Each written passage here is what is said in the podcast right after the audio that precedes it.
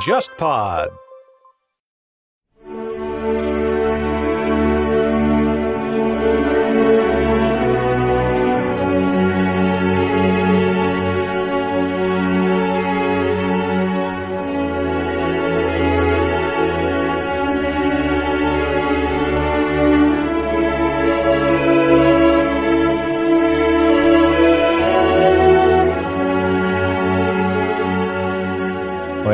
非常高兴也非常荣幸，在这么一个特殊的时间来跟大家一起参加我们《笔试》这本新书的发布会。之前，啊，我们那个读客的朋友联系到我，问我愿不愿意过来的时候，我说那当然愿意过来啊。今天这个活动注定对我来说是非常轻松，而且大家来说都非常有趣的。今天两位嘉宾啊，可以说我都是非常熟悉、非常喜爱的。黄云林老师呢，不用说啊，我们现在的知名的作家、译者，而且是我们上海书评的老朋友。啊，然后梁永安老师，我还在复旦读书的时候就已经非常喜欢梁老师的课啊。现在梁老师在 B 站上还有一个专门谈爱情、谈文学的课啊，大家也可以回去之后上 B 站搜一下。所以今天有两位老师在，我觉得我们可以尽情的来听他们去分享书中的和书以外的各种各样关于文学啊、关于这种女性啊、关于这种爱情啊、婚恋啊、家庭这方面的话题。啊，因为我们都知道，现在女性主义的思潮可以说是非常的兴盛，他们尤其是对各种文艺作品当中的各种存在的这样一种男权的现象做了很多批判和反思。但是非常不巧的是，我们知道现在留下的文学作品大部分都是男性的一个视角啊，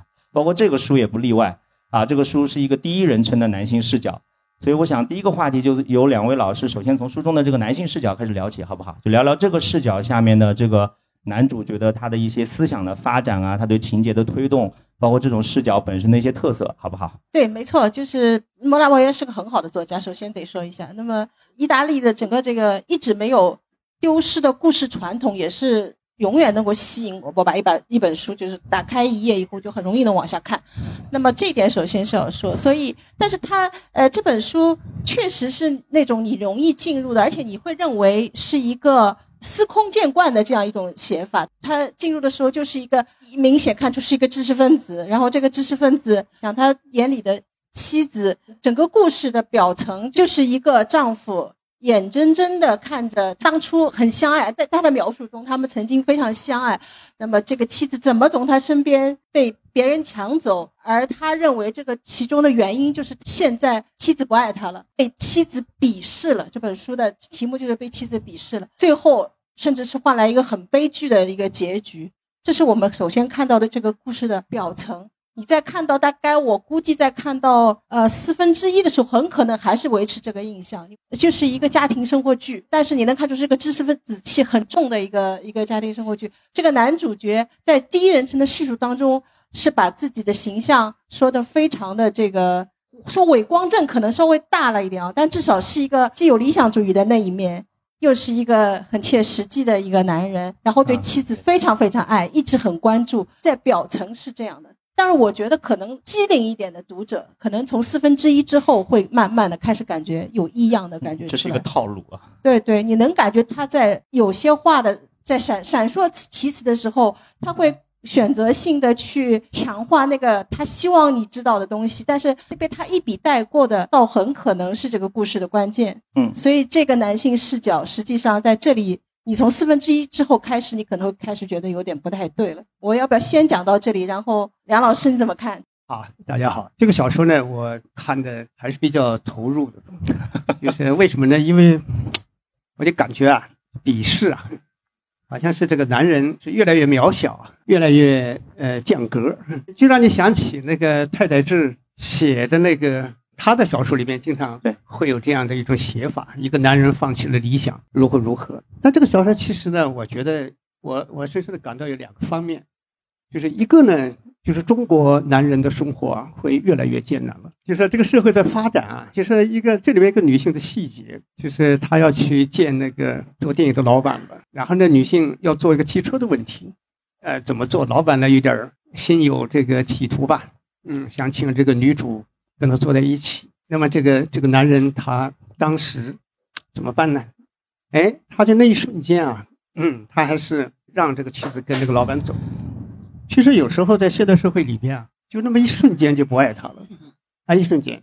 就在这个过程里边，男人在现代社会的发展里边，一方面是资本啊，庞大的这种控制社会的资本；就另外一方面呢，就是这个女性代表的，她来自乡野的，原来是个打字员啊，就是一个呃，来自一个很简单的生活的一个女性，所以就是两面加工啊。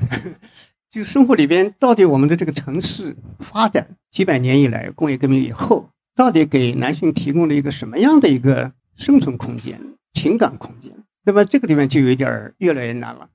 所以这个男性呢，他是一个左出右支啊，在这个整个发展里边，特别是女性发展起来之后，那么她想对这个世界啊，呃，方方面面都想去打造一个令自己的爱人啊。或者令整个社会都能够平衡的一个生活，所以她要买房子。这些部分，如果你从细节上展开的话，第二个感觉呢，我就觉得这是一部对于中国青年来说是一部未来之书。就是现在我们在农业社会培育起来的这样一种文化、一种文明，那我们以前就埋葬了这些问题。生活里边只要有房子啊、有车啊、能温饱啊就可以了，所以这些问题是不深思的，不深思。其实人的这个爱情本身呢，就是男耕女织啊，就是我浇水你浇园呐，就替代掉了。就这个里边很容易寻找到共同性。但是呢，这个小说里边非常重要的一点，就是说这种对人的价值、人的自由，女性的意识里边看到一个男人啊，看男人，所以他跟奥德赛那个古典时期的那样一种男人，他的那个时代的尊严。那个时代的那样一种勇敢，他是不一样的。所以在这个里面，就是我们未来的，就现在正在成长的中国人，在走向中产和城市化的这么一些年轻人，他会非常刺痛的感觉到前辈不能感觉到的这样一些来自我们的心灵深处、情感深处的这样一些迷离啊、失望啊，一个一个的瞬间打过来，就是我们会面临的这么一个文化冲击，这种文明的碎裂，那么都会处于。这么一种彷徨和各种迷茫里面，其实这种书啊，我觉得出的就特别好，就像我们现在打疫苗一样的，呃，先打一个小小的预防，嗯，然后让你知道，你以为买房子啊、打工啊、九九六很艰苦，这还算幸福，以后更麻烦，啊，以后更麻烦，就是我们的安居之所在哪里，精神的气息在哪里？所以我觉得这本书的，从我来看，为什么会不断的很细节的能看下去？就我觉得就有这么一种内涵。嗯，好，感谢两位老师啊。第一个问题就谈得这么深，因为一开始我还跟我们黄老师交流，我说啊，其实小说这个东西吧，确实蛮难评的。像我们上海书评就很少发表关于小说的书评，因为说多了吧，就觉得把情节都透露了、泄底了啊；说少了吧，读者觉得不过瘾，作者也觉得自己没有写够啊。我觉得刚刚两位老师配合就很好，就黄老师就分析这个书的套路，然后还留了一点悬念啊，卖了一个关子，四分之一处有一个套路。我就想到当时读那个黄老师译的那个那个麦克尤恩的那个《田涯》啊，也是一个非常有技巧的，就是当中有一个反转，一个套路啊。其实我觉得很多高明的小说家，首先在技巧上就会留够这种反转啊、悬念的空间。但是梁老师刚刚就做了一种，就上了个价值，对吧？开始阐述这个书之外对我们中国青年的这种启迪，对我们社会问题的思考，特别棒。就是说到书里面视角，我觉得有一个非常关键，就是刚刚两位老师提到，就是第一人称的男性视角会引引导我们进入很多这种情境。那如果把这个视角换成上帝视角呢？两位觉得怎么样？我觉得这本书不能换成上帝视角，如果换成的话就没有太大的意思了。因为一个故事，你可能只能说这是一个车祸前和车祸后，车祸是怎么回事，大概是从这样一个角度。它有意思就有意思在男主角这么叙述。他把一个故事的这个这个讲法，等于讲出了两到三种这样一个层级。刚才我讲的这个表面的是这样一个一个他的妻子怎么背叛他，怎么被这个有权有势或者说看上去在现实世界更有魅力的这么一个呃一个制片人吧，这个拐走的这么一个过程。然后他在这里面时时刻刻在追问自己，等于也在从心里在追问他的妻子：你为什么会鄙视我？那么我们慢慢的就从他里面有一些非常被一笔带过的时候，发现了一些问题。就像他其实前面很早就说过，最早背叛的这个人不是他的妻子，是他自己。他是曾经就是轻描淡写的出过轨，然后被这个那那很小的一段，而且他马上就给自己开脱。然后他他妻子当时好像好像什么口红啊什么的，那个那个回到家，那个妻子意思就是你连掩饰都不会掩饰，就是那么那么容易的把证据给我看。然后他们下面写意思就是我改的这个速度也非常快，我也没有再犯。然后妻子好像也并没有在意这些叙述。如果你去，如果用上帝视角来，是不是会这样？我觉得我讲，我讲大家有生活经验的人应该都要打一个问号。那那那么容易会忘记吗？但是在他的叙述中，这个根本无关紧要。而他妻子反过来，在他在观察他的妻子怎么背叛他自己的时候，他是用了非常慢的速度。去写他开始的时候，他认为他的妻子是看不起他了。当他花了那么多精力，甚至要牺牲自己的文学理想去给他妻子换来大房子的时候，他的妻子只是说：“呃，我其实并不在乎。”那他认为这个妻子是在有点站着说话不腰疼，对吧？我都替你赚来大房子，你倒说不在乎，因此我失去了我的文学理想。我为我为你了牺牲了这么多，但是你却。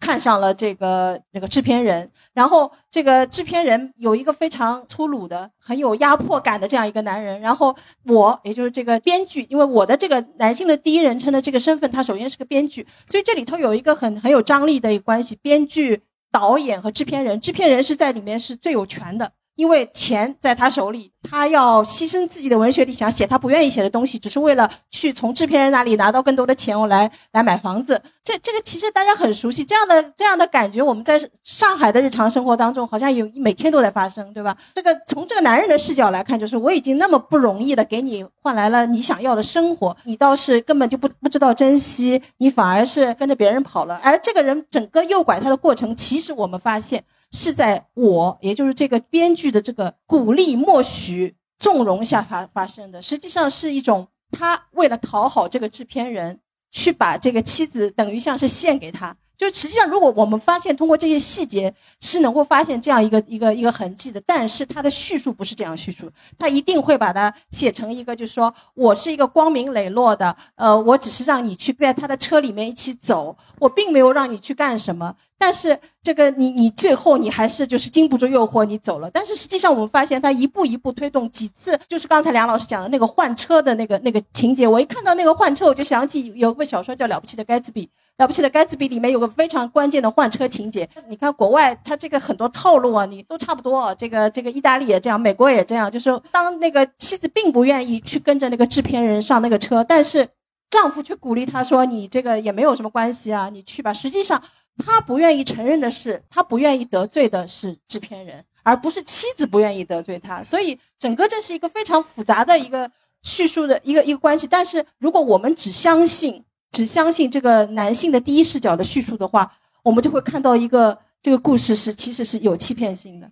但是，如果我们发现，在这些戏当中，我们发现很多很多地方，他是给你透露出女女主角是不愿意的，越来越不愿意，然后。当她发现她丈夫是把她去作为一个交换的，实际上是她丈夫更想要这个名利的时候，她内心深处对他的鄙视就可想而知了。当我们如果把这个叙述套路做个非常细的分析以后，这个事情就变得很有意思了，就不再是那么那种表象的那么肤浅的一个故事了。对，所以说如果我们把它换成上帝视角，您刚刚分析的很多很精妙的东西就荡然无存了，就就没有了。对，你就看不出他是怎么。因为他的那整个那个话语体系、叙述的体系是很振振有词的，把那个制片人塑造的很粗俗，把太太是塑造的呃喜欢名利吧，趋炎附势也可以这么说，把她塑造成这样一个并没有什么头脑的一个美丽女性。但是我们如果看到里面他那些故意说的轻描淡写，但是也是真实存在的细节的时候，你会发现事情不是像他说的那样。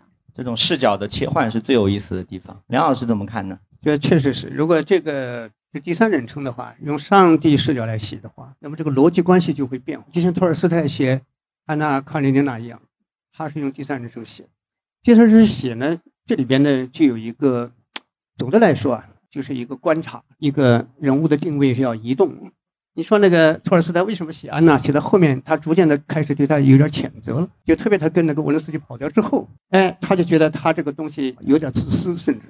所以他，后来给给他写，后来两个人一起跑到意大利啊什么的，就那些地方写的对安娜的那个笔墨跟前面就感情色彩有变化，道德色彩也在变化。但这个地方呢，其实我觉得，也是这个用一个顽强的男性叙事，然后有很强的反讽性，糅合了很多这个。复杂的叙事的这种成分，你读的时候，其实它还有一点悬念压力。这个书，嗯，所以它融合了一些，比如说犯罪小说。对对对，哎，犯罪小说呢，其实呢，它是犯罪者本身知道自己在犯，是坏人做坏事，那么还融合了一些黑色小说的特点，就是以为自己在做好的，但实际上是是一种沉沦。所以这个部分呢，就是一个人物自己的不自知，然后他自己的这样的一种，某种意义上说，有点像存在主义那种，不停的在选择中，然后呢失去选择，然后就有很多失控在里面。但这个失控里边呢，保持一个第一人称的男性叙事，它有个好处，就是这个小说你看到后边的话，你逐渐逐渐的就对这种鄙视也会产生很大的一个怀疑。这个主人公自己不断的在倾诉，在自白，然后你看到他的一切努力，你可以发现现代社会以来男性普遍的一个困境。哎，你像美国电影这个获得奥斯卡奖的克莱默夫妇也是这样。这个男人呢，你看他拼命的打工，拼拼命的工作，就是我们在现代经济生活里边这种基优主义的压力之下，一个男人要表现出自己的价值，那么他就是要通过自己买得起房子，能够创造更好的家庭的条物质条件。他尽管心里在热爱什么生活，但是呢，也只能去放弃。那这样的很多啊，这样的这样的作品，就这个里边呢，他通过第一人称，以往都是，比如说第三人称来写的话，可能就是作者的立场，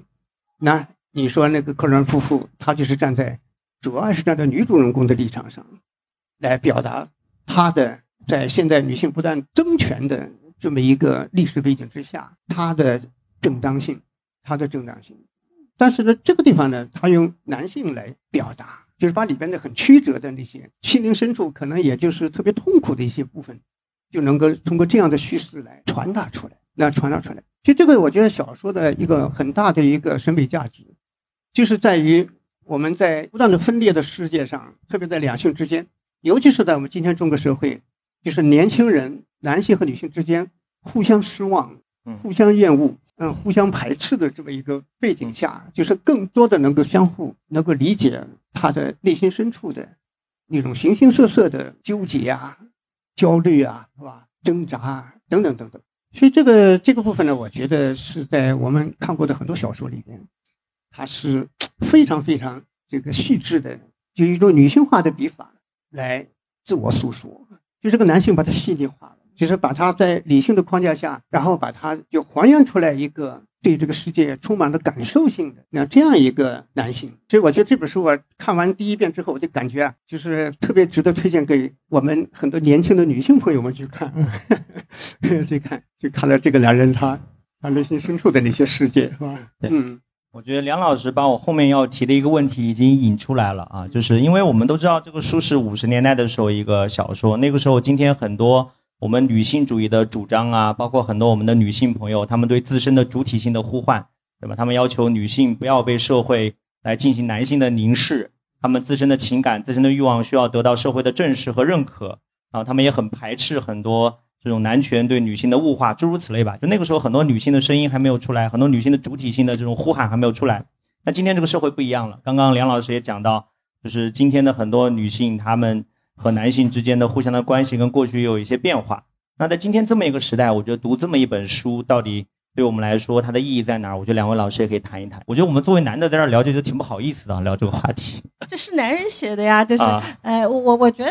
对，这问题很好，我我很同意梁老师讲的，我我我也很推荐给女性看，因为虽然说你像你说的，女性已经在相当一定程度上，她是很意识到自己的主体性了，对，但是就是不是主体，不是单一，不是说我只能完全站在我女性立场上去看问题，如果那样的话，就是就是说爽，可能一一时爽，但是你不不会让你思想更深刻，你看问题更深入，你需要了解。为什么男人会这样？男人和女人之间的，就说我我不可能一个单一性别这样存在下去。你确实还是需要对对方有在了解的基础上，你才谈得上怎么说是共处也好，或者批判也好。或者说是互相理解、沟通、达成共识也好，你需要了解他在想什么。那么这本小说的好处在哪里呢？就是在于它虽然说是从男性视角出发来来写的，它有极其强烈的自省意识，那个反讽的味道，批判起来很狠。对自己，我觉得自己当然不是针对的作者他自己，而是指他的这个可能以他为代表的这个知识分子的呃男性，对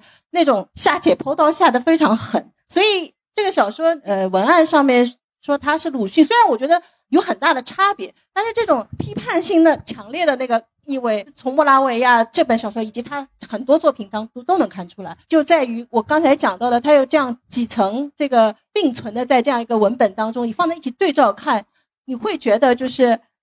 他的最大的悲剧，或者他们两人之间的悲剧，可能存在于就是男性那么长的时间内，他有因为他有很强的历史包袱，以至于造成这种角色是无法统一的。为什么这样说？就是说他如果像那个制片人巴蒂斯塔那样，他倒也是一个很统一的人。就我不需要有很复杂的头脑，我只要我功成名就，然后我追起女人也是毫无顾忌。呃，他没有那个那个包袱，就是说像这个我，像这个第一人称叙述者一样，我一方面说的糙一点，就是有点又当又立的意思啊，就是你我我就这个感觉。其实他也很想要大房子，他也很想要成名，要奥德赛这样的大项目。并不是说，呃，老婆让你去买房子，他自己是有这个动力。我们从很多细节当中看到，他完全有这个动力。他的欲望其实是很强，啊，欲望是很强烈的。但是他又要有那个理想主义的那个奥德修斯这样的英雄的这个这个包袱在那里，他必须这样叙事来解释他自己的行为。所以后面我们这个可能是后面的问题，我后面后面可以讲一讲，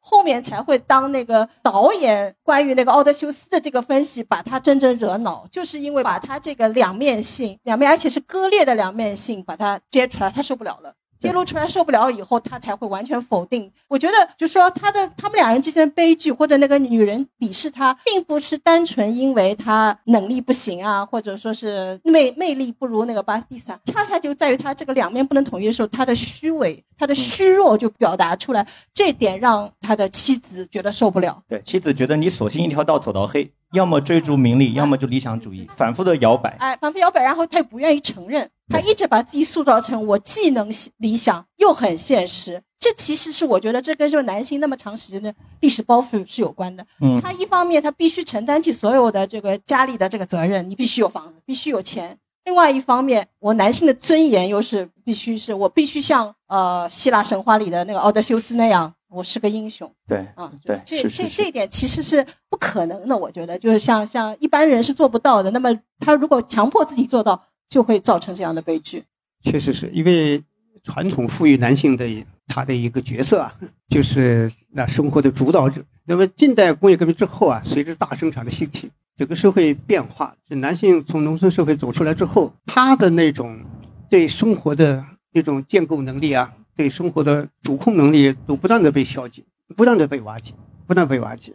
而这个过程之中呢，就是我们生活的标准又在不断不断的在提高，哎，不断提高。所以一个男性呢，他就在这个生活里边，他就像一个殖民者，包括女性妻子也是自己的殖民地，哎，然后生活里边啊，方方面面。要打造出自己的一个可以控制的那这个空间。这个这里边呢，一方面呢，就是说这个社会如果说有一个标准，因为社会在发展的时候，艺术家往往是生活的最惊险，因为他一旦他不能实现自己的那个交换价值，哪怕他再有价值，他也是穷穷愁潦倒的。所以当年艺术家里面都是很侥幸的一批人，一小批人啊，像毕加索啊、啊莫奈啊等等，他们获得了这个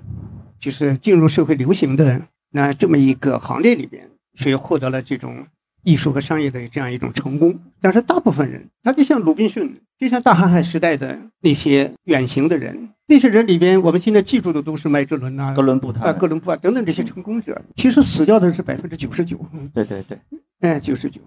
所以这样的话，就是我们在现代社会里边，一个男性。一个男性，他要建构自己的生活的这个困难是比以前要大得多，因为社会标准变了。你比如说这个大房子，以前可能不需要，但现在就要变成一个牵扯到他的尊严问题了。就是一个社会啊，就是我们我们在复旦一些毕业生、研究生毕业了，他马上出去，很多男生啊，那原来自己喜欢摄影、喜欢旅行、喜欢音乐，什么，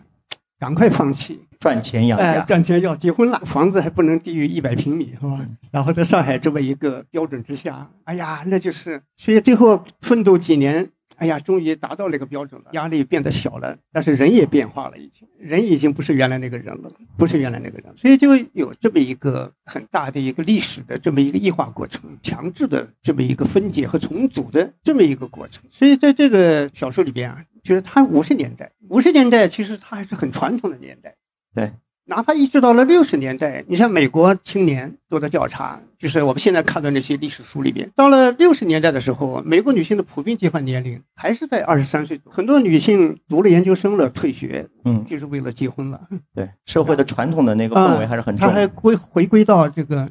呃，自家庭生活为主。那么这个变化当然是九二年号称美国的女性年来了。嗯来了，来了以后呢，你看那个一个议员的黑人女助理，三十五岁了，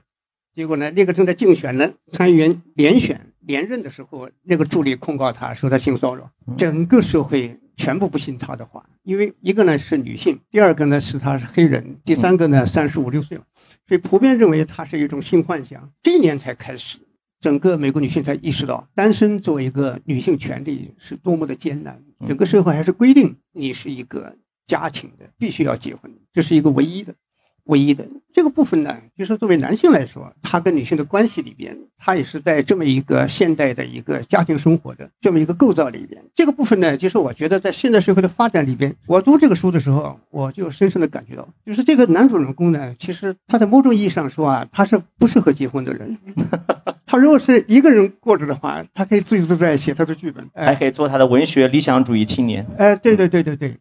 那么他进入这个角色之后呢，他就他就不行了。所以这个时代里边，就是说我们说五十年的这个背景，整个人类还笼罩在，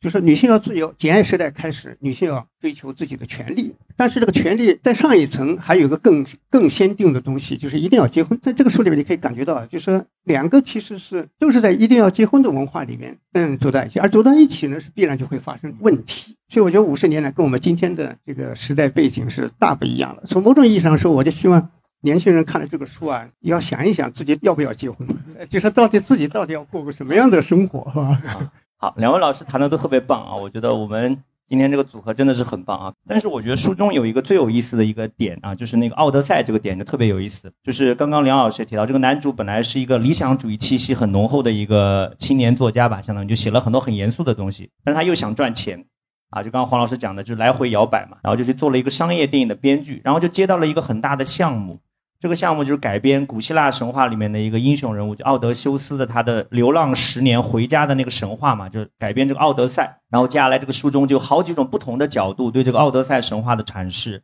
啊，从导演的角度、制片人的角度，还有这个书中的男主人公我，他作为一个编剧的角度啊，我觉得两位老师可以谈谈这种不同的角度的阐释，包括奥德赛这个母题啊，在文学作品当中它有什么样的意义？呃，可能我们文文学从业者嘛，这个这种书一般看到这里，你会觉得很很会心，很呃很很很很兴奋，而且你看得出他马上把这个梗就把它扩得很很大，你可以看出作者也写得很嗨，这是很知识分子的那个部分。因为如果你光看前面那个，你可能会觉得有一点点像什么电视剧。有有点那个感觉，如果你不是特别深究里面的叙事视角的话，在前四分之一，你确确实会有一种电视剧的感觉。从奥德赛出现，你就知道啊，这个确实还是很知识分子气的。是，呃，莫拉维亚他的写作特点本身，他的语言其实，在呃我们熟悉的那些文学大师里，他属于比较平实的。我查那个维基百科里面说很 undone 就差不多就那种不假修饰的。确实是这样，但是你他到了这个奥德修斯这个，你马上觉得啊，这个读的书书袋可以调出来了，拿出来掉了，而且他调的不讨厌，因为这里面我们我需要稍微讲一下，因为奥德奥德赛这个故事，呃，在西方来说，就像你说的是个母题，就是属于那种你可能是小时候刚刚开始识字就要开始接触的故事，希腊神话，这是这是他们很多呃，你英美也好，也都是。古典学这个必须是从从这里，他们大部分的东西都都可能能追溯到这，不是这个希腊罗马神话，就是这个圣经，对吧？就是这几种几种东西里面出来，所以他们的故事是可以放在任何地方，他的读者都会马上很默契，知道不需要过多解释的。那这里头呢，就是讲这个奥德修斯怎么他是已经成为一个战争英雄，对吧？从那个特洛伊战争凯旋归来路上，经过了艰难险阻，回家之路如此艰难。然后到了家那边，他又发现这个妻子在他不在的时候，曾经有很多狂风浪蝶去骚扰过他。回来以后要恢复他的尊严，他的英雄身份，他就必须把这些人全收拾掉啊！这个经过一番屠杀之后，然后他和他的妻子又恢复到这个这个这个大团圆的这样一个结局。就神话本身是这样的，在这里面你说的三个三个角度，就是从制片人来说。他就会把这个东西想成一个大片我们想，我们其实看过一个叫《希腊神话》的这个电影啊，以前特洛伊嘛，啊，差不多就就类似这样的电影也很多。那么他应该就是要那个，你把声光电上弄上去，这个可以虽然是五十年代啊，但是实际上特技还是有的，可以做成这种，反正效果拉满啊，效果拉满，然后赚钱。那么很很简单，英雄就是英雄，而这个导演显然就是那种。哎，而且很有意大利导演那个味道，就是我们熟悉的那些，包括像费里尼啊什么，都有点这种要从心理学角度去去把这个故事反反过来讲。他认为应该就是这个这个奥德修斯实际上在出征之前就已经跟他的这个太太关系很紧张了，只是为了逃避这个责任才走的。感觉像是帕索里尼会拍出来的哎，对对啊，这个很很很幽默，就是这 个回来以后，那么在这这个心理的那种，它里面有有三三重，我一下我也不能完全叙述出来，但是这个是一种互相牵制的关系，这两个人之间的这个心理，嗯、这个老婆也是，其实两人各各有就是说隐衷在那里，那么。啊各怀心事。啊，各怀心事。嗯那么这种心理学角度这个分析，实际上他那个当时这个导演把他的想法跟这个编剧讲的时候，一下就把他惹恼了，因为他里面。我们如果去看那个故事，他们两个人对话，你会发现几乎每一句都讲中了、戳中了他的他的心事。他当时因为正好在跟他的太太正经历着一个，就是就是如果我们再一一对应的话，就是这个奥德修斯的太太呃，好像有一个背叛他的嫌疑。那么怎么去应付这件事情？在这个导演的想法当中，是奥德修斯自己本身是有问题的，而不仅仅是是就是说回来以后他是完全无辜的，他是其实是在促成这件事情发生，然后再回来把这些人收拾了以后，来完成他自己心理心理建设，这样一个很复杂的一个问题。大家最好看书以后会比较比较详细一点。对对对，书中讲的非常的详细啊，。对这样从心理学角度去阐释，那么其实是把这个编剧的这个心理的这个弱点啊，全部都暴露出来，所以他会他会说你你不对的，奥德修修斯其实是英雄，不是你说的这样一个这么世俗化的这样一个人。编剧心想，导演你干脆报我身份证吧，你不就是在说我吗？对啊，所以我们看的时候会很开心，因为看的这个你会觉得这个每句对话都到点上了。对那么而且他的当时的反应，他那么愤怒，他也是有道理。而你说的第三种，实际上就是编剧自己，他这编剧自己最后也没有说清楚。他到底是怎么设？他的设想都是碎片化，他只是在反驳别人。就是这个导演的这个想法，你这个颠覆性的，你是把奥德修斯这个人完全是否定了，这也是就是歪曲的，污进行了一种反英雄的处理嘛。啊、反英雄处理，但是这个这个反英雄处理是把他心目中的这个英雄，也就是把当时的处境完全抖露出来的这样这样一个，他没有一个成熟的捏成型的一个想法，他就是在否定别人。对那么所以这三种解释放在奥德赛里面，其实直接对应的就是这个主人公这些人物的处境。我们透过这个他们三个人的这样争论，我们能够更清楚的看到这个小说想说的这个叙事的这个实质，而不仅仅是就是说这个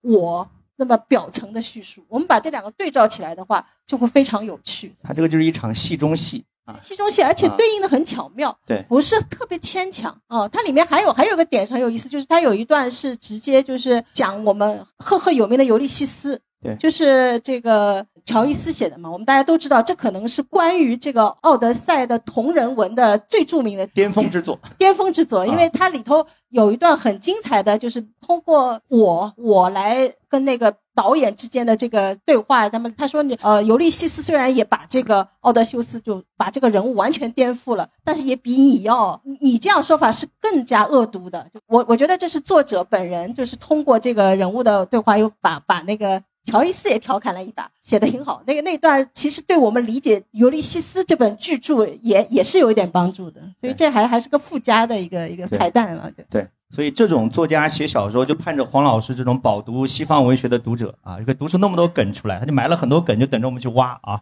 那梁老师呢？我也跟黄老师同感，就是说当时一看到有这个奥德赛出来了，哎呀，心里就兴奋了一鼻子，嗯，就觉得这个读者就觉得脑电波对上了。嗯，就特别亲切了。呃，然后，然后你看那个那个那个制片人，就想把它搞成一个跟现代的这个世俗主义结合在一起的，又煽情又怎么样的那种狗血情节很多的东西。那么后来那个导演呢，又是另外一种，就是说那种奥德赛出去以前，妻子就对他啊有一种鄙视，他其实不想回来啊，一路上什么什么，就是看着就很有意思。就是从一个经典来说啊，就是现代社会啊，这种亵渎神灵的那种 呃商业化啊是很多的，嗯。那这个地方呢，其实他发出一个对这个男性来说是个最大的考验，就给他最后的机会了。你能不能在价值上、在审美上、自由上，才能坚持住自己的啊？所以这个这一笔写的是很深的，而且这里边就是触及到一个隐痛，特别深痛的部分。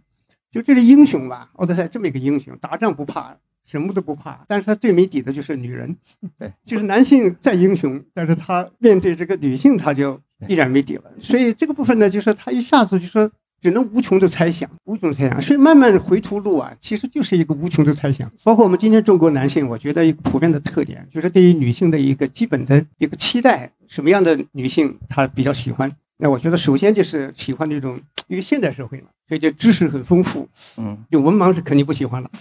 然后呢，经历很简单，哦，就是怕沧桑的，不知道你以前怎么回事儿。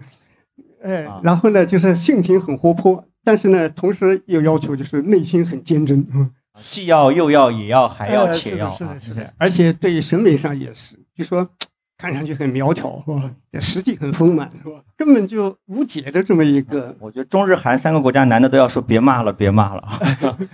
就是这么一种彷徨里面。所以这个奥特赛这个情节取得特别好，古代英雄跟我们今天的男性这两个之间，就那个英雄好达到，嗯。那今天这个就不大不相同了，因为两百多年以来，女性成长，成长以后呢，就说啊，男性越发的被动了，就是越发的无解了，是吧？嗯。那种卑微了。其实主要的问题不是这个世界工业化不怕，嗯。你说十九世纪嗯，惊天动地的那个工业化过程，对，后来还有帝国主义时代那种到处征战，但是你看世界发展里面，男性最后自己坍塌掉的，就是面对女性的成长，这个时候他一点都没着了，一点都没着了。所以这个五十年代能写出这样的东西，它是有一种很强的一个先兆性的，就是从时代的大转换里边，男性能不能像奥德赛那样呀，横渡地中海，横渡各种艰险。然后去达到，你看奥德赛回家以后，可以把那些来骚扰他妻子的都可以呃通通干掉。啊，通通干掉，那是外在的。但现在不是这样的，现在这个无穷的东西在女性心里，嗯所以这个部分呢，就是现代的男性他已经失去了奥德赛的，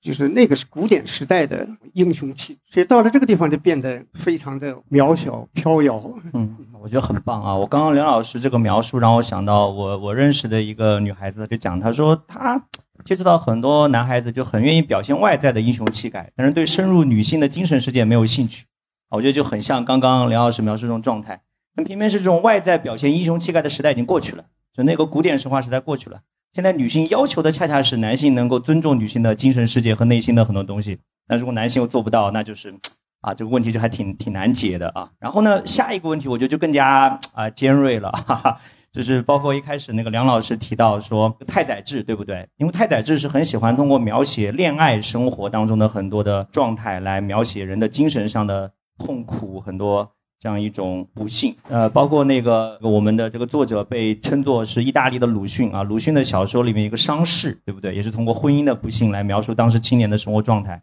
所以我就在想，这种在文学当中通过婚姻不幸来表现人的精神状态这样一种手法，能不能请两位老师聊一下啊？尤其是在现代社会下，怎么通过人的婚姻不幸来表现生活状态，包括相关的文艺作品的代表性的有哪些？我觉得两位老师都可以分享一下。这种精神状态，其实我刚才意思就是，对于男的也好，对于女的来说，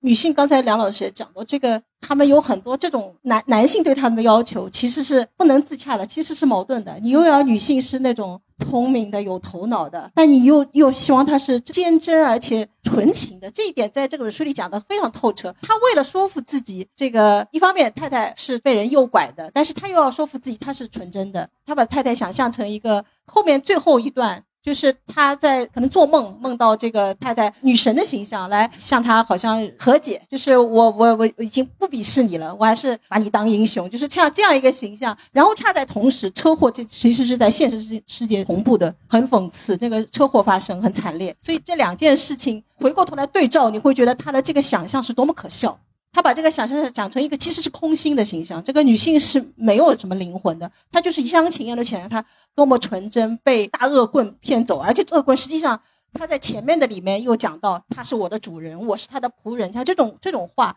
这种你你放在一起，你就知道到底是谁谁先屈服的。对吧？这个我们都可以再考虑一下。呃，这是这是男男男性对女性的要求，你看出是多么矛盾。反过来，女性对男性的可能这里头，因为他是男性视角，他无法直接写这一点。但是你可以看出，这个男性他面对他这个负担，他的精神状态应该是接近崩溃的。他也觉得他自己承受不了那么多那么多形象，而且是互相矛盾的。就我刚才讲的，一方面他需要是承担起所有的这个经济上的，另另外一方面他必须是一个能够说服自己，他我还是个英雄的。这个这个确实是一个很深的问题啊！你比如说这本书里边，这个男性的定位啊，自我定位其实还是传统婚姻里边男性作为一个给予者，所以作为给予者，我们知道在生活里边有一个很大的一个规律，就是恩情啊，施惠者往往他会给那个被那个施惠的人会造成很大的压力，嗯在很大的程度上可能也给他建构了一种囚禁性，嗯嗯，囚禁性。所以在这个过程并不解决情感问题。这里边的女主角，其实她在这个有房子了，有什么了？按道理说，我们自己的想象就是男的这么费心费力，然后啊打造房子，那什么什么，这已经是爱情了。但是对这个女性来说，觉醒的女性，她也不一定认为这就是真正的爱情，她还是希望能看到一种精神的东西。嗯，所以她看到她跟制片人那种卑躬屈膝，对她一下子就清零了。就是我们说，现在女性面对一个男性，面对自己丈夫，就是那种情感清零，就是情感归零，呃，那是很快的，要求的维度不一样了。现在社会吧，我觉得其实是这样，就是女性对男性的体会，其实呢，它比男性对女性的体会，那不知道要丰富多少。就说男性对这个世界的体会，呃女性对世界的体会也是非常丰富。但一个女孩子十五六岁，可能就有不同的男性来注视她了，交通工具上啊，各种场合啊，就有来跟你。所以，一个女孩子她面对这个男性世界的时候，她很早就有很多很多关于男性的认识。所以在这么多男性里边，她希望你是一个优秀的，但是她的对比和背景是非常丰富的。所以强中更有强中手。那到底选择一个什么样的人？所以一个男孩子，比如说二十二三岁，在大学里边，哎呀，开始谈恋爱，他面对的女性，其实男性来说，他很少见这个男性，哎呀，十五六岁，很多女性来注视他，积累一大堆关于女性的这种体会，那是很少的。所以这时候他是严重不对称。所以这时候就是男性他在面对这个女性世界的时候，在这个过程里边，男性比较粗线条，比较对这个世界是一种理性的或者是一种知性的这样一种面试态度，而女性呢，就更加的一种感性，对一个比如说情感性的要求啊，是吧？对一个道德性的要求啊，对各种各样的。所以这时候呢，就说婚姻里边啊，家庭里边暗藏的那个相互之间的情愫，相互之间的感觉，就是很多东西是没有把它充分的释放出来。所以在这本书里边，我觉得也是我们进入中产化一个社会之后，城市化社会。你说，二零二零年我们的人口统计，百分之六十三点八的人在城市里了。那么伴随这个过程，是这个离婚率越来越高。你看，这我们国家离婚最高的是东三省啊，你是黑龙江越北越高，呃，黑龙江省离婚结婚比已经达到百分之六十六了都，啊，六十六。所以那种在一起的难度啊，其实是特别的大。所以这个部分到底我们人类在这个两性之中，他们之间啊，到底去追寻什么？什么地方能建立起连接？然后这个部分能够一起啊去开拓什么东西？这个都是个特别复杂的问题。所以我觉得现在啊，就是我们中国人现在还好，现在普遍的还能走到一起，因为为了房子啊，为了生存啊，再往下走越来越自立了，这个基础越来越越不行了，那么就要找到一个新的连接点。所以相互之间到底在我们的未来的这个家庭生活里边，就婚姻里边，所以我一直在担心啊，我一直很担心。再过个二十年，可能就有太多的心灰意冷的夫妻哈，因为二十来岁谈恋爱是这个时代的，他还有很多旧的惯性。过了二十年，新的九零后啊，不是九零后，包括零零后什么，就说这些成长起来之后，他是在另外一个有变化的生活理念，然后走到一起。然后这个时候呢，可能后面的选择，我们今天很多人不能选择的生活，可能到了后面的人就能选。就是前面的人，比如现在的九零后，他到了后面才发现，今天做的选择其实给自己表面上看起来是平顺的，但实际上是错失了时代给自己提供的新的可能。将来可能就会出现，就是对自己的这个生存啊，这种选择就心里边特别的难过，但是又无法改变的那么一个状态，也可能会出现。我就我预测，将来中国社会会出现觉醒的中年，到时候再拍一部《觉醒年代 》吧。对，主角就不是青年人，都是中年人啊。因为一般来说，三十岁左右是一个女性重新生活的开始。如果搞错了，重新开始还可以。那么我们觉得中国女性可能未来可能都到了四十岁了，是吧？啊，那个时候忽然才觉得生活需要奋力的重新开始，是吧？可能那个时候就想明白了，啊，想明白了，活清楚了。整个时代比以前复杂的多，要想明白还有挺不容易的。对，需要一个过程啊。本来想让两位老师聊聊文学中的婚姻不幸，没想到一聊聊得这么深啊，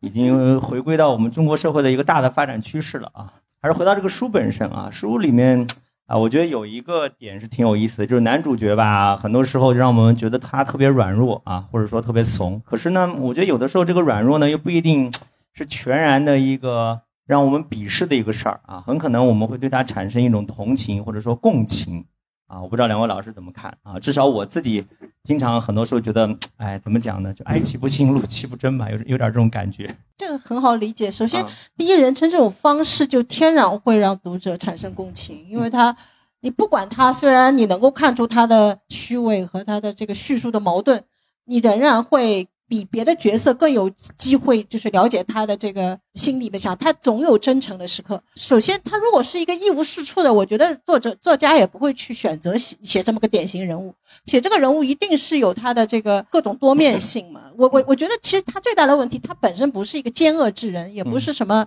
你说的怂也好，说他各种软弱也好，其实说到底是一种矛盾嘛。他的自己无法处理这几面。如果如果说是像，因为这里面一个最大的反面人物应该就是制片人，就这个人你看得出就是庸确实俗哎庸俗、嗯粗俗，然后完全不顾别人的感受，然后这个最后悲剧其实也是他直接造成的。对，他之前而且埋下了伏笔。当所以你看一个，如果是看小说足够多的，再看他说车速快的时候，你就知道问题大了，后面一定是会来一下的。黄老师，你就是书读太多了，普通小说家很难骗到你啊。但是就最后照应的也很过瘾，因为他后面还有一个前面他同时做梦的情节，这嗯两点放在一起，就把后面这个结局显得不那么俗了。你会嗯觉得他有他有他特别创新的地方。我我觉得就说，所以这个男主角是值得就是。成为男主角的，因为他有他有他这个矛盾的一面，也恰恰说明他他不是那么完全对自己没有要求，对吧？如果你像巴蒂斯坦那样，他可以活得很快乐，就最后你发现他毫无内疚之心，他造成了这么多，他也就像那个盖茨比里面那个那个汤姆一样，这个是一个完全没有没有道德可言的啊道德可对是这样。而我他要要这么充满感情的去叙述他，要把自己煞费苦心的这样描述，实际说明说明他道德感也还是在的，他的理想主义那一面也还是在的，所以嗯所以他肯定不是一个一无是处的人。那我我们这个小说就是为了从他的这个矛盾当中看出他的悲剧是怎么造成的。嗯因为因为常常有一句话嘛，说这个其实男权社会的受害者不仅是女女性，嗯嗯嗯嗯男性也是一个很大的受害者。嗯他为什么会造成这么大的矛盾？就是因为对他的社会对他的或者女性对他的这个这个刻板印象，对他的这个要求，实际上如果他都承担下来的话，他是不胜重负的。这里头有这层意思在里面，因为我们从里面看出，他的太太其实说到底被写的笔墨是不太多的。对对。对。从我我就我其实也不是真正了解那个太太，反过来你也可以从这里面看出，太太虽然能看破他很多，但是他没有再进一步去探究为什么会造成这样，他们之间是缺乏有效沟通的。嗯他也没有看出他的精神世界其实也是有一定的，嗯就是层次也是比较丰富的。就是你不知他，他不知你。啊对这个就是他非常的隔阂。大部分世界上所有的夫妻的，我想大部分的这个没法共处，都是因为这个，他们之间没有办法。如果像梁老师这样能够跟他们把它讲讲透，我觉得可能可以解决很多问题。因为其实很多时候就是这种，啊你你你如果往生理再看一层，实现有效沟通了，也许悲剧就不会发生了。所以嗯所以这个就如果说对现实有什么意义的话，这点其实是是比较比较那个的。嗯杨老师真的不考虑做一下婚姻咨询顾问吗？兼职的也可以啊。这个是这个作品呢，其实你真的要从更多的角度去看的话，我们看传统小说就有一个像《廖皮盖茨比》这样，就有一个很深的善恶，是吧？对，很明细的一个结局。但好人坏人都非常清哎楚。清楚清楚。嗯那这个小说呢，实际上我觉得它是很多地方它是保持了它的良可性，保嗯持了它的这种中立。对，呃，保持了它的中立。因为这个我觉得好就好在什么呢？就是说现在社会有一个很大的特点，就是人的迷茫。对，嗯，我现在跟学生打交道或者跟社会打交道，我特别喜欢碰到那种迷茫的人。这个迷茫就是一种深刻的生活。嗯嗯嗯呃，就说这这这活得乐呵呵的，什么东西都是天然的，那是太肤浅了。啊因为这个时代是这么样的一种多元性，这么一种逻辑的不能自洽的嗯。这个这么一个整体，所以这时候呢，就是迷茫，说明你在深啊往下深了，深了以后，就是你觉得你想明白的时候，恰恰是你没想明白。对，嗯那所以这个时候呢，就说你迷茫，这就太对了。你说明你接触触及到了这个时代的很多矛盾和对立和它里边的一些裂变的部分。但是关键就是迷茫的时候呢，它还是要有个问题，就是我们今天这个时代，就是我觉得有个很大的问题，就是一定要充分尊重人的孤独。嗯嗯嗯，因为这个小说里写出很多孤独来，不但是人的孤独，而且某一些片段的孤独，嗯生活就是各个方面，其实不是整体孤独，就是他像一个碎片化的孤独。其实这时候呢，这个男主人公呢，他特别想搞清楚对方为什么好像感觉不太爱自己了啊，嗯不太爱自己。其实这是一个心理的过程，嗯就是这个这个男主人呢，实际上他也是在每个人都在变化中，嗯都在过程中。其实这个人可能到最后，你看他面对奥德赛这个写法的时候，他有自己的想法。嗯就是他这个时候，他一点一点的，人都是要经历的。就是黑格尔哲学里面最珍贵的一点，就是说，任何生命都是过程，就是过程之后，呃，会有很多新的积累，会有很多新的体会。所以这个时候呢，就说人和人互相之间的强行的介入和强行的这么一种解读，它就会带有很大的摧毁性了。嗯所以我们说，今天人的尊严也在于他的这种奥德赛一样的流浪，嗯嗯嗯，就是这样的一种迷茫。但是我们不能打破这个过程。嗯。所以这个这个书里边，我觉得这一点是，就是他写出一种更深的某种悲剧啊、相互之间的嗯，这种传统社会的交互性，就是想形成一个十九世纪遗传下来的那样一种互相啊，就是一种像植物一样的，在一个在一个脉络上，那嗯互相的那种共情、共振、共怎么怎么样，是吧？而这个现代社会呢，其实它已经不是这样的，我们需要学会在爱情里面去容纳这种孤独。嗯所以这个这这个地方也是一个新的问题。就像我们中国人现在也是，在新的情感关系里面，就是希望啊，为什么为什么你为什么什么什么什么？哎呀，然后有我在韩国教书的时候，那些男生们最苦恼的就是女朋友一旦发脾气，然后呢，男朋友男男生就特别的苦恼，哎，到底为什么发脾气？嗯哎，也不说，然后你到底错在哪里？哎，也不说。嗯呃，你说出来就不懂我了。但是呢，无论如何也太难懂了。那一万个可能里边，哎呀，到底哪一个就不知道。所以这个里面啊，就是我们今天的人的关系，在这个小说里面，总的来说，我觉得还是一个我们走向后现代文化的时候，在这个之前的我们追求现代主义的那么一种视觉设计培育出来的这样一种浪漫呐、这样一种呃爱情美啊，那等等，所以它就带有一点儿，我觉得稍微的，就是最后那个结局处理，最后死掉了是吧？车祸，就这个地方我还其实我觉得，其实我看一个小说最怕结局的时候，主人公死掉了。啊，就就就就一下或者就解决了。那死掉完，我就小说写了，最后主人公死掉，无非就几种可能。嗯因为写长篇小说是个体力活，嗯因为每天眼睛一睁就是这个东西，还那个人，哦，那个故事，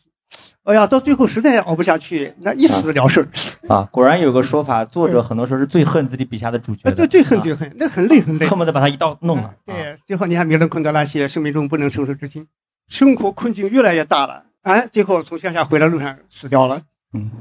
哎，就没就结束了。还有一个呢，就想给他做一个判定，就说比如说这个小说结局，我觉得这点我其实是有点儿不太满意，我嗯，有一点道德化的倾向，给他们的这么一个给他下一个审判。哎，下了一个死亡审判。其实不是这样的，现代社会这个制片人，你看他庸俗，在历史里面也有他的地位和他的价值。你看他做的时候，他要追寻这个一种新的题材，嗯新的，他要找到契合点。那他拿一个古典、最古典的、最经典的，然后想跟大众文化嫁接，嗯那么他也想做这样一种东西。嗯他也跟那些什么乱七八糟的那些肥皂剧还有点区隔，是吧？对有点区隔。其实资本在运动中，它也是不断的有一个寻找、嗯找到增值点的一个过程。所以这个老板呢，其实我也觉得不能把它单面化的，嗯就纯粹做一个庸俗化处理。这个女性呢，其实也是这样，就是她自己的对于生活里边的愿望，就是她已经是脱离了那个善的，因为这个男人对她来说，善是足够的。为了他，宁可去打工，宁可去拼，宁可去买房子，宁可去忍耐，放弃自己原来很多追求。就是从善的角度看是完全非常好的。传统女性呢，对于善已经很满足，呃，你对我有点真心，但是这个地方不一样了，她还有一种对她的尊严和自由的要求。就这个方面呢，有一种意识，所以这时候对她的失望主要来自这方面。其实这女性的本身呢，她也是有它自己新的一种随着时代发展而诞生出来的一种对生活的认识在里面。嗯所以这个复杂的场景啊，所以我就觉得现代的生活就是没有谁比谁高。嗯嗯，就是在历史的这个语境里边，其实它很多地方做做拼图，就是你的这一块，他的那一块，然后在一个历史的合力里边，在这个运动里边，不停的在筛选，不停的在过滤。所以这里面有一个时代的艰难，就是它有一个悲剧性在这个地方，就是很多价值在这个其中。那么可能是在过一个阶段，就像我们生命成长也是一样的。我们年轻的时候，你看我们看到我有时候看大一的女生，哎呀，狂热的喜欢这个喜欢那个。过了五六年，哎呀，觉得太无聊了。当年，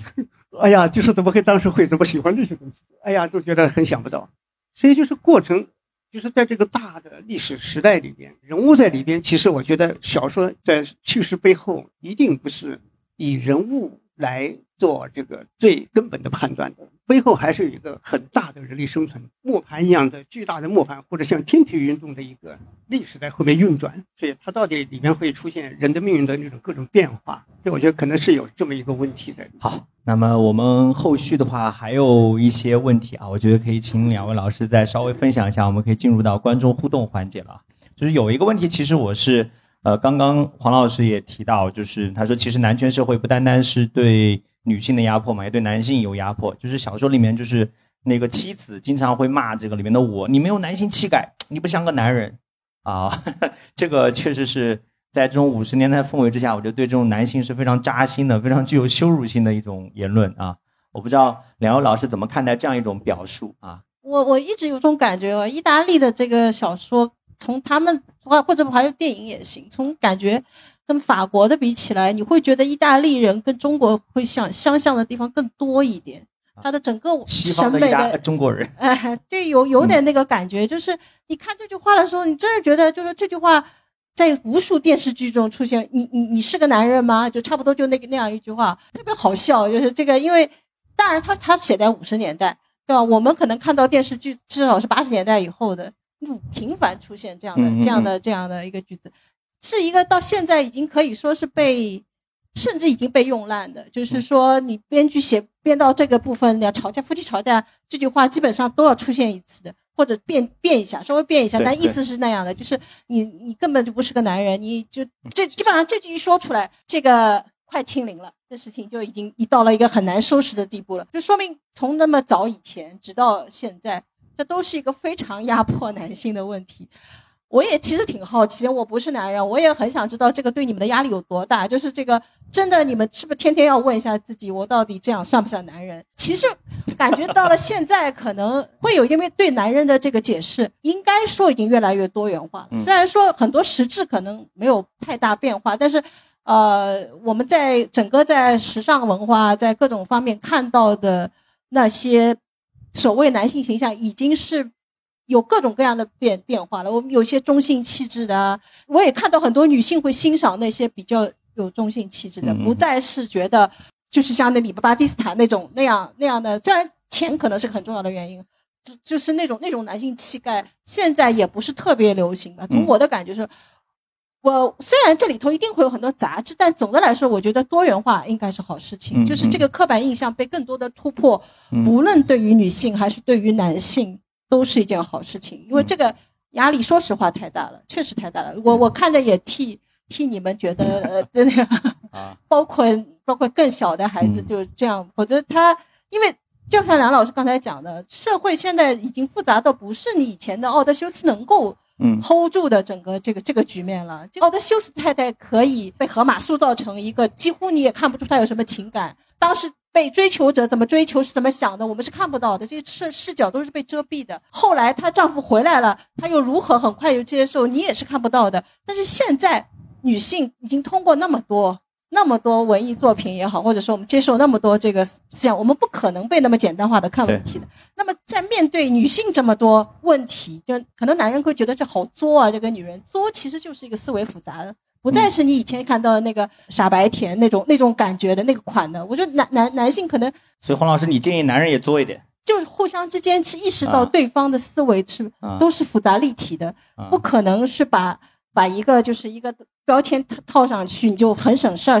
省事儿是挺省事儿。我觉得大部分人都会都会挺双标，就说对自己可能，呃，女性也这样，男性也这样，都会觉得自己我的复杂性我是完全可以，你必须理解我。我那么复杂，你你说我作，你这是不对的。但是反过来，我又不能同以同样的这个标准去去看待对方。当对方在那里弄出一些就是你无法理解的这个思想的时候，你怎么去看待他？大部分人都是只承认自己的复杂，不承认对方的复杂。这样，我觉得我我也觉得对男性其实也要有一个这种释放的过程。可能男性因为历史包袱重，更难释放。其实，哎呀，人就是一种双标的动物嘛，不在这里双标就在那里双标啊。其实男的也蛮苦的，我经常碰到很多啊男的，就是觉得哎呀，我喝醉了酒，搂着你的肩膀才能跟你掏心窝子说点话，平常就没人跟我说话，好难过。他就觉得男的就不可以在公开场合表达自己的感情啊，这是一种。确实是蛮 压力蛮大的，我不知道梁老师怎么看啊？是的，是的，因为其实我是不太喜欢听这种“哎呀，你不像个男人”之类的这种话，因为这是对女性对女性很大的贬低啊。嗯，就觉得好像世界上英勇的事情、伟大的事情、刚毅的事情，那都是都是男性的属性。对，那女性可以这个，哎呀，软弱啊，还可以柔顺啊，可以什么什么，就无形中就建立起这么一个。定势来，呃，但实际上呢，这个我我在韩国教学的时候，一六年在那个梨韩国梨花女大教学的时候，后来他们韩国大学举行那个就是汉语辩论大赛，那么全国，然后最后最后进入决赛了。我看呢有一个学他抽签嘛，就是中文辩论赛是吧？中文辩论赛，结果有有四个女生组呃组成的一个队。结果他们那出个辩题的题目是在现代社会是男性更辛苦还是女性更辛苦？结果那四个女生抽的签是男性更辛苦，他们要论证这个问题。那么那边呢就是三个男生一个女生，他们那个队就抽到这个现代社会女性最辛苦，有一种性别角色互换的感觉。哎呦，结果我发现，哎呦，我才发现这个这四个女生伶牙俐齿，啊，脑子里很明白男性怎么辛苦。哎呀，说的最后硬是把这个。说女性辛苦这个辩论辩倒了，哎，然后呢，这个女性取胜了。但是我后来让我做个总结发言，我就很感慨，就是我们日常生活里边怎么在辩论赛才能听到这种话啊？呃，平时就听不到啊，呃，平时听不到。其实我们在这个现实生活里边，其实这里边我是听到说你不想跟男人，就等等。我是如果是这类的话的话，我觉得损失最大的确实是女性，嗯，因为成长啊，关键的年龄段。那么，然后对男孩子的要求，就我们看希腊的那些神话都是这样的，对一个英雄的要求，那就是超出你个人的那那个时候的极限。哇，你要去两岁要去找金羊毛是吧？那是如果是不是因为爱情的话，他简直就是更不可能做这个事。哎，然后呢，就一路要征服毒龙啊，征服形形色色，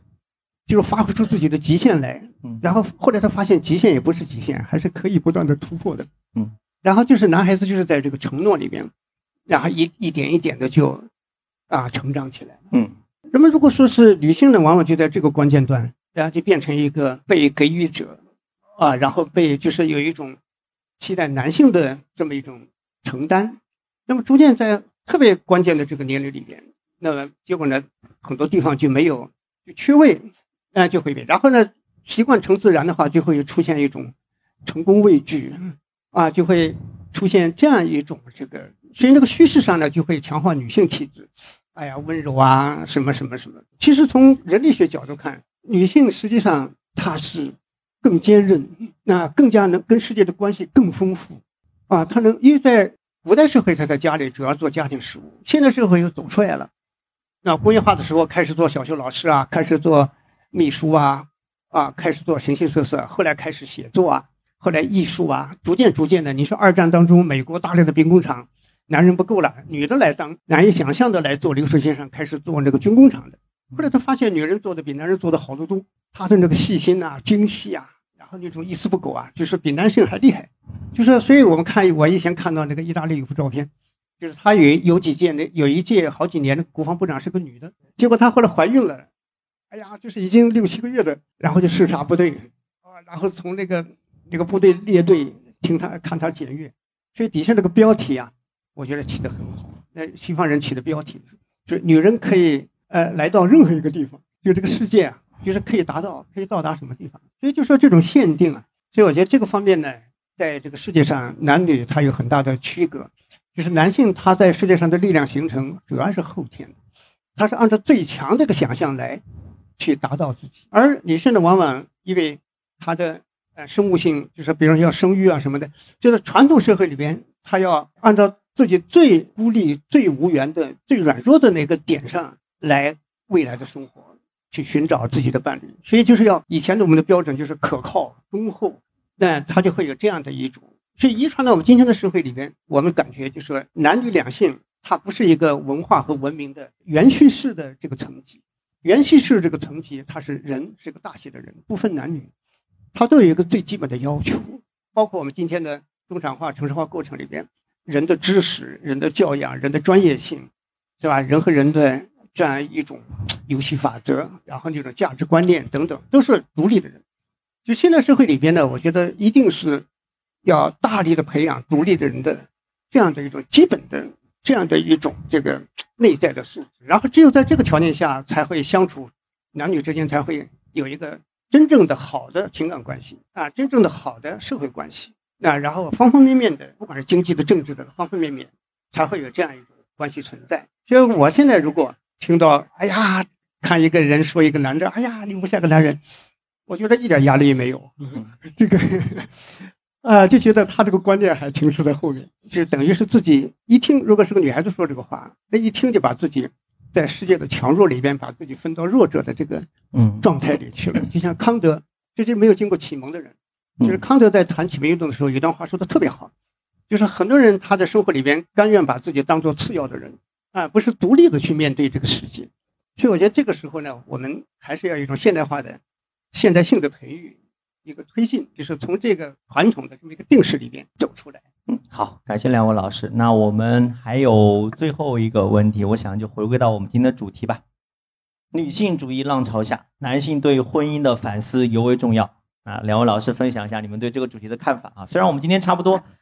多多少少都有涉及这个主题啊，但是我觉得最后点题还是要点一下的，是不是？这个主要应该男人讲啊，就是就就反思这个词用的比较好像有一种谴责的口气，其实其实不一样，我觉得是思考吧，就是说为什么说尤为重要呢？我觉得可以这么理解，因为你如果从低处往高处上升，你就不是反思，就会就相对来说容易接受一点，但是反过来就是因为以前那个角色是这样的，现在你要往。要要需要接受一些更多的标准，你要，呃，没有现成的答案来解答，你需要更多的思考一下你的角色和你的这个更新观念、调整调整心态这些事情，可能更多的。虽然两方面我认为都是要做的，但是男性会更需要多承担一些，因为他跟以前的那个观念，你可能你看这个看希腊神话看什么，你你感觉到的那个落差会非常大。你和现在的这个现代人要面对的问题，要面对的女性，她不再是那种。那种啊，那个像海伦那样的，完全只有美貌而没有心心理的这样一个一个人物，因为以前的女性性往往是这样塑造的，你会觉得她很空心。那么你现在面对的一个就是为什么男人总是不了解女人，就是其实很大程度上是因为他没有更新这个观念，没有跟上这个。如果否则的话，就就像梁老师那样，他完全不会为那个叫什么男人那个你你你不像个男人，他认为这没什么关系。我觉得这就是个。调整心态的更新观念过的一个答案，但有些可能是会会承受不住。他这个男主角被这么扎心，被这样一句话好像一下击倒，实际上就是一个他他没有足够的思想准备。婚姻的这个功能是在发生很大变化的，是因为以前那种从大家族的这个这个很强的那种关系，很强的连接，到现在这种核心家庭，就是一个基本上像。三口之家，或者现在提倡二胎、三胎了啊，那个那也不大，那个规模跟以前的那种家族那种那种有极大的这个这个连接，你你离开这个家族，其实你会很难立足的这样一个完全不同。所以婚姻的功能也在发生很大的变化，更多的需要的是这个观念和心态上的这个这个调整。我反思这个词虽然用的有点大，但我觉得确实是需至少需要思考。嗯，这个对，现在我觉得。因为我前面就说，就是两百年以来啊，工业革命以来，就男性的进步啊，远远赶不上女性。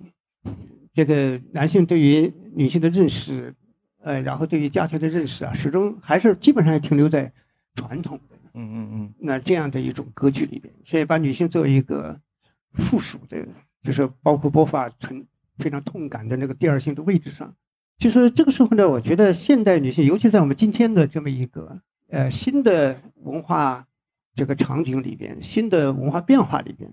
那更加的强调感受性、沉浸性、多元性、丰富性。那么我们现在女性文化带着一个非常强烈的生态主义啊，带着强烈的过程哲学的这样一种新文化，哎，在我们今天这个时代里边，嗯，那么来这个啊重新去展开自己的人生。所以，我作为一个男性来说啊，你特别是对面对女性的时候，要充分尊重、认识女性的价值，这个是一个很深在的一个内在的问题。就现在我们说，在心理学上分析，就普遍的调查下来，就说这个男性他对女性呢，往往就停留在喜欢这个层面，喜欢这个层面，就是男性分辨自己到底爱一个女性还是喜欢女性。后来社会学调查下来，分辨出来，就基本上百分之六十五的男性他分不清楚，这个喜欢是什么的，就是一种哎呀，或者颜值好啊，或者性情好啊，啊，觉得就可以。但是实际上，每一个我们今天的现代女性。或者是我们今天的女性，她都有她自己跟世界的关系，她再不是以前被在那个深闺里面关着的人，所以她有自己很深的一些积累，有很深的对自己世界的体会。再过来说的话，就是她还有她的创造性，有她潜在的各种可能。那么她对在这社会生活里边，我们说一个人不可能释放出他全部可能，但是他哪一方面的潜质和可能是在这个社会生活里边对他来说是最适当的。最能够获得自己的这种价值发展的，那么一个男性的话，啊，一定要要对这个问题要有个很深切的理解，深切的理解。然后这时候你在爱她的时候，你会可以看到一个有特点的女孩子必然有她的这种特质，这个特质呢也包括让你非常开心、让你非常喜欢的，但是也有一些让你觉得有点扎心的，有一点不太适应的。而最值得爱的就是他让你不太适应的这部分。如果说什么叫爱情，一个女孩又漂亮又活泼又有知识，那谁都爱呀。但是她的特质，她的那些她个人的具有她自己强烈的文化特征的那些东西、性格特征的东西，你能不能喜欢？爱喜欢。所以我印象一直印象很深。有一次我去同济，同济去，同济进门以后，我看到一个女孩子，哎呀，我就惊叹呐，就是五四，好像是从五四的画面里走出来的。哎呀，那个那个短发，然后穿的很素净，那你脸上很单纯，然后背着个包，啊，从里走，往里面大门，我正好大门进去，他往那边走，哎呀，看着特别的清纯，特别的，好像就像看到那个罗丹那个青铜时代，一个人走出森林，哇，那种面向阳光的感觉，哎呀，心里特别赞美，这么一个现代女学生，结果离我还有大概五步的时候，嘣，掏出一支烟来啊，啊，呃，然后呢就啊。这也挺五四的嘛！我大吃一惊啊！哎，我就大吃一惊。所以后来这个，哎，但是我心里马上就不停的发警报，就是警告自己。现在我遇到各种各样的，包括今天来的时候看到那个地铁上一对同性恋，对对对，很很很亲热的抱着，有一个女孩子身上还有纹身啊，什么什么。就遇到之前，我心里不断的在提醒自己，多元多元多元啊，这个啊，就是这样。所以我们说，今天是女性是在新的多元空间里边。在成长，在发展的，所以我说，今天的男性，一方面你对爱情的把握，你真正是爱这个人，是看到他的价值，跟你是生命里边有一种深深的这样一种美的相通，或者是自由的相通，那这个是特别重要的。第二方面呢，就是就是你爱他的话，你的释放点，就是说你能知道他最需要什么，然后给予他那种雪里送炭的这样一种啊，这样一种共力推力。啊，推理，那这时候它的价值，因为我深深的感觉我们男性的局限有一个重大的影响，就是我们今天这个社会里面，很多女性一生中啊，自己的那个价值没释放出来，没释放出来，就是她的这种可能性没释放出来，而因为很大的一个原因是男性看不见这些，所以呢就形成一种社会氛围，就有一种遮盖性，所以女性往往你比如说二十四五岁研究生毕业了，出去以后是他的黄金年龄。而这个年龄里边，他学了那么多年，读了那么多年书，拿了个硕士学位出来，正好是到社会去释放自己的价值的时候，然后到处都在逼婚呐，到处都在什么什么，所以就形成了这么一个很大的一个困境。所以我觉得这个是一个我们今天男性社会，终究今天还是一个说到底还是个男权社会。你看这个世界上调查下来，合法的财富，法权上那种法律上确认的财富。男性占了全世界的百分之九十八，啊，这是最基本的生存，男性所控制的这些，啊，所控制的。所以我们说，今天男性特别需要。我说有一幅漫画，我特别欣赏，就是公平公正，它怎么达到？公平公正是一堵墙在那里，那边在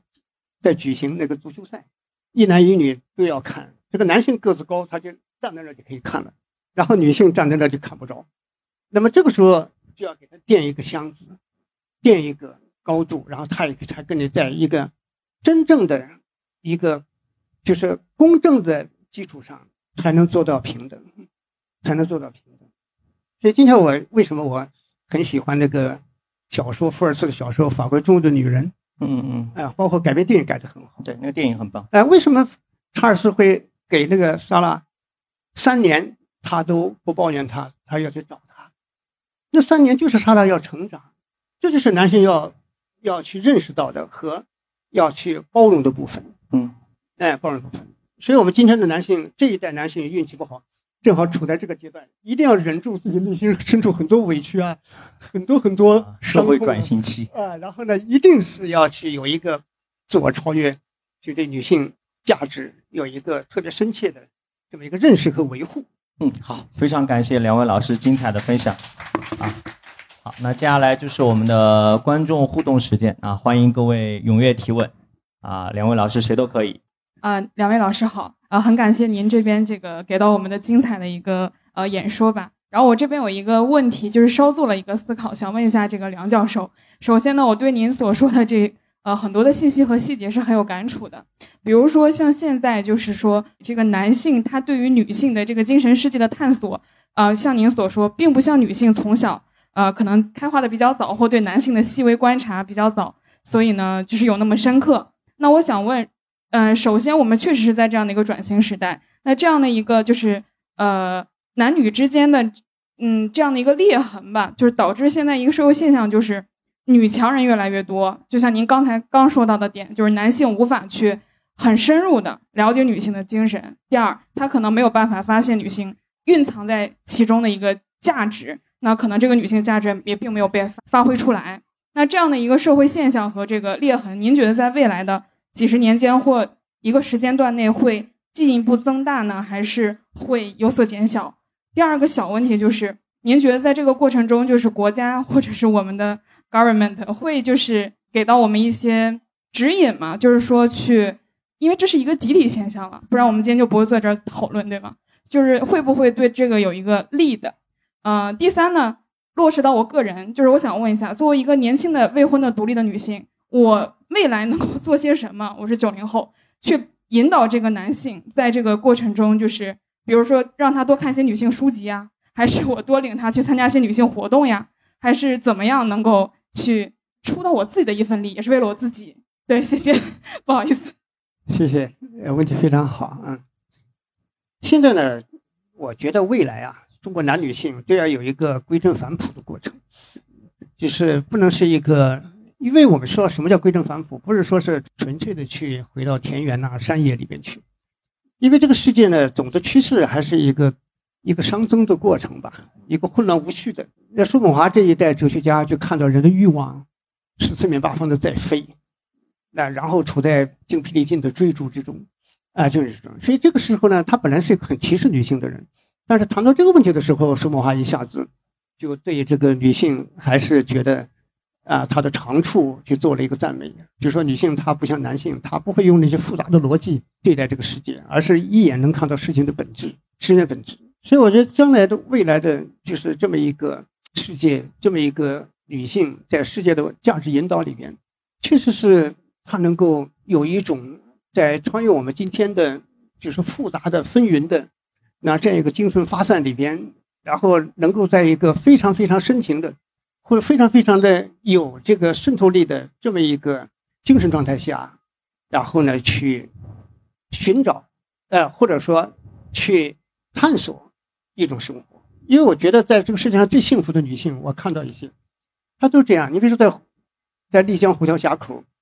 有个纳西族青年，他办的一个民宿，那就是一个他小伙子二十三岁的时候，就是从日本大阪来了一个三十一岁的女性。啊，他来到这以后，一下子感觉这个地方特别自然。那后来他自己家里很有钱，后来他自己一下子爱上这里的生活，然后最后跟这个小伙子结了婚。那结了婚，结了婚以后呢，就安安心心的打造这个民宿，又带来钱把它扩大了一些。就生活的觉得人和自然呢，我们今天的社会啊，不管男性女性，这个都有个问题，就是我们首先一个人要有自然感情，你跟自然的万物感情能够丰沛了，能够有灵性的，然后你这个时候你作为一个人来说，人本身就是自然的一部分，你才能回到正常。那第二方面呢，就是我们的社会情感，你有很好的自然情感，你看到一个松鼠，看到一个什么，你都会觉得特别的万物生长的那种喜悦。然后你看到人的时候，你才会对他有一种啊互相之间的那么一种生命的相互的感通啊生命的感通。然后在这个基础之上，才会有一种爱情的那种真正的爱情的感知，真正爱情感知。所以我觉得这个方面女性有很天然的一个优势，就是她对那种生命的那种。愿望，生命的那种感觉，它是非常非常有自然的那种气息的，因为它始终是一个再怎么样，就是说女强人。比如说，其实我一直很强，很希望出现的是不是女强人，是这个强女人。其实强女人跟女强人是太不一样，因为那个女强人的核心词是强人，啊，强人，她是现在工商社会里边出来的那种特别有那种。资本主义的那种经济理性啊，有这种竞争精神，呀，有那那样的一种。所以为什么全世界女强人大部分都是单身的？啊，她就是有有这个。但是强女人不一样，强女人她很强，生命力很强，但是她是一个在女性自身的生命特征的基础上，然后呢，她释放出来的这样一种创造力。你包括香奈儿等等这一些，哇，她的那个创意啊，就特别的好，特别有生命力，特别有力量。我觉得将来就是。这样的强女人多了，将来这个社会，就是男性在识别度上，他也能看到自己，啊，跟自己生命能够相合相连的是什么人，那这时候呢，他才能有一个社会整体的这样一种爱情关系的整体的进化。所以，我今天我们说，今天爱情关系在今天社会其实是在很大程度上啊是比较灰暗的，因为我一直觉得人类历史上出现男女关系无非就是四种状态。就是一种呢，就是女的很强，男的不行。那这个时代爱情也不行。你你说晚明那个钱谦益啊，什么这些，清兵一来，最后保持不住气节，然后纷纷去变节。然后那些你看那个柳如是啊、李香君呢，他们那种失望。那这个是一个状态。那有的时代是男的行，那女的不行。那这样的时代是盖茨比写的，就是了不起的盖茨比那种。啊，那个时代，因为一战之后经济繁荣，消费主义兴起，那么这样的话，那些盖茨比这些盖茨比也谈不上有爱情，这个人呢是两回事。但是不管是怎么样，那个时代，你比如《太阳照样升起》等等里边，里边的杰克这些人，他对情感的那种创伤，那都是那一个时代的一个问题。但有的时代是男的很强，女的也很强，所以你看那个项羽啊、虞姬啊、啊周文君啊、司马相如啊，哗啦哗啦这一代这个无法无天的。啊，然后那个，哎呀，过得特别的有力度。那有的时代是男的不行，女的也不行。那今天我们这个时代，就是这个这这这这个问题。那这个问题，因为转型嘛，都茫茫然，啊，一切东西都瓦解了。然后到底抓住什么东西都没数，所以就这个问题。所以我觉得可能至少要经过，按我来看，文化进化，特别是我们变得太快这个社会，哎，特别是我估计最少还需要三代人。嗯，然后呢，三代人之后呢，这个中产化也完成，城市化也完成，现代化也完成，整个社会呢从老年社会转入到青年社会，这个不是说生理年龄，而是说精神。我们今天总的来说还是个精神领域，还是个老年社会。什么叫老年社会呢？你说现在人谈恋爱，总的来说你看上去其实不是在谈恋爱，大部分人不是在谈爱情，都是在谈婚姻，他的标准，他的。一种构成的要件啊，包括房子啊什么的，汽车是吧？稀里哗啦这些东西，爱情哪是这样谈的呢？啊，不是这回事，不是这回事。所以这就是一种中年的心态，然后那种老年的那种状态。所以一直到起码三代人才能转换成这个社会的他的一种现代性，然后呢，整个精神是一种青年化，那么才能从诞诞生出我们新的一代男女，新的一代。他的一种生活，我觉得我是这样一个感觉啊。好，谢谢。嗯，好，谢谢梁老师的回答啊。啊，三位老师好，就是我有一个小问题啊。现在越来越多的人就说谈恋爱不如搞钱啊，比如说呃，养小孩不如养小猫小狗，就是感觉为什么现代人越来越爱无能了呢？这个其实跟梁老师刚才讲的就完全接得上嘛，就就说男人也不行了，女人也不行了，这个确实就是说，呃，用社会转型是可以解释这个，呃，你那么快的，我们大概用了几十年时间完成了人家可能一两百年的那个那个过程，城市化的过程，很多东西。我我刚才说那个家庭功能是在极大的变化的。中国可能一百年前的时候，那个家族的这个整个连接还是非常紧密的。哪怕是在我小时候的时候，基本上都是一大家子。你就婚姻的功能，就是它有一个完全就情感上可能只是一部分，它很多的是靠这些来让你高度稳定的，因为它是家庭是那个社会的基本单位嘛。那么从中国以前那种家族式的这样，一直到。我小时候也不过就是呃三三四十年前这样那个状况，其实还差不多。我小时候还是外婆啊一家家子这样的。那后来随着各种我们城市化过程变化是非常大的，我们现在已经很少再见到大包像计划生育啊什么这样都是。所以这种急剧变化的这种这种状态之下，可能我们都来不及去思考这个情质量怎么去提高。你说爱无能，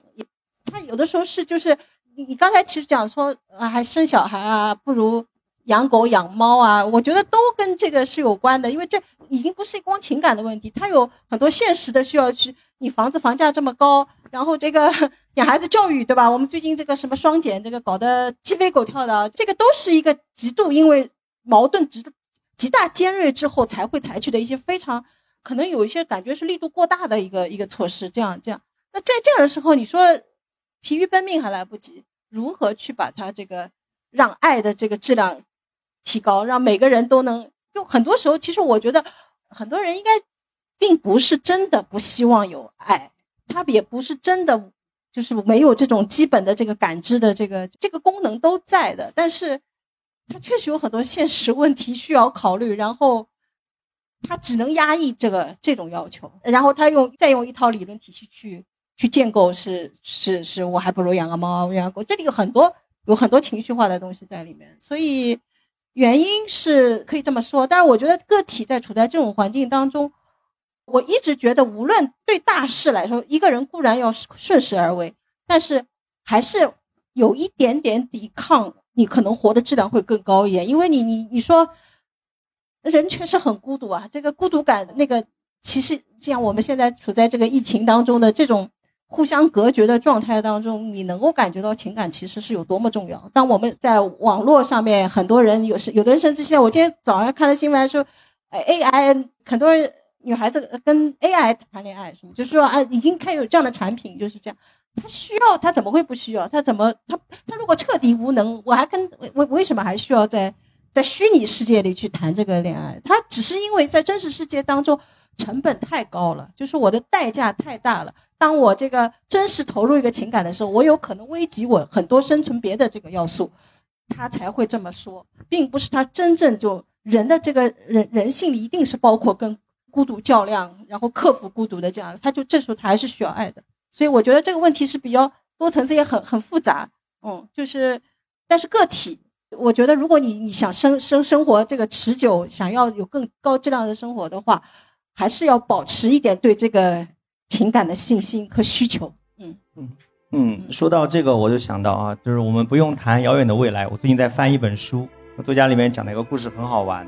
就是男主角不小心入狱了，然后他的妻子一方面去探望他、照顾他，想方设法把他弄出监狱，一方面又跟另外一个男的，这个男的是个法律顾问，是个律师，给提供各种咨询服务，也保持着一段恋爱关系。啊，就相当于一个女人和两个男人之间的故事，不是遥远的未来，就是现在。然后书的作者给了一句特别好的话，我就可以作为刚刚这个读者的提问的结尾，啊，也作为我们活动的结尾。他说：“生活会迫使着你，啊，或者说生活会赋予你一种能力，让你同时爱两个人，啊，婚姻再大也大不过生活，对不对？”好，那感谢两位老师的分享，也感谢各位今天到场，谢谢大家，活动到此结束，嗯。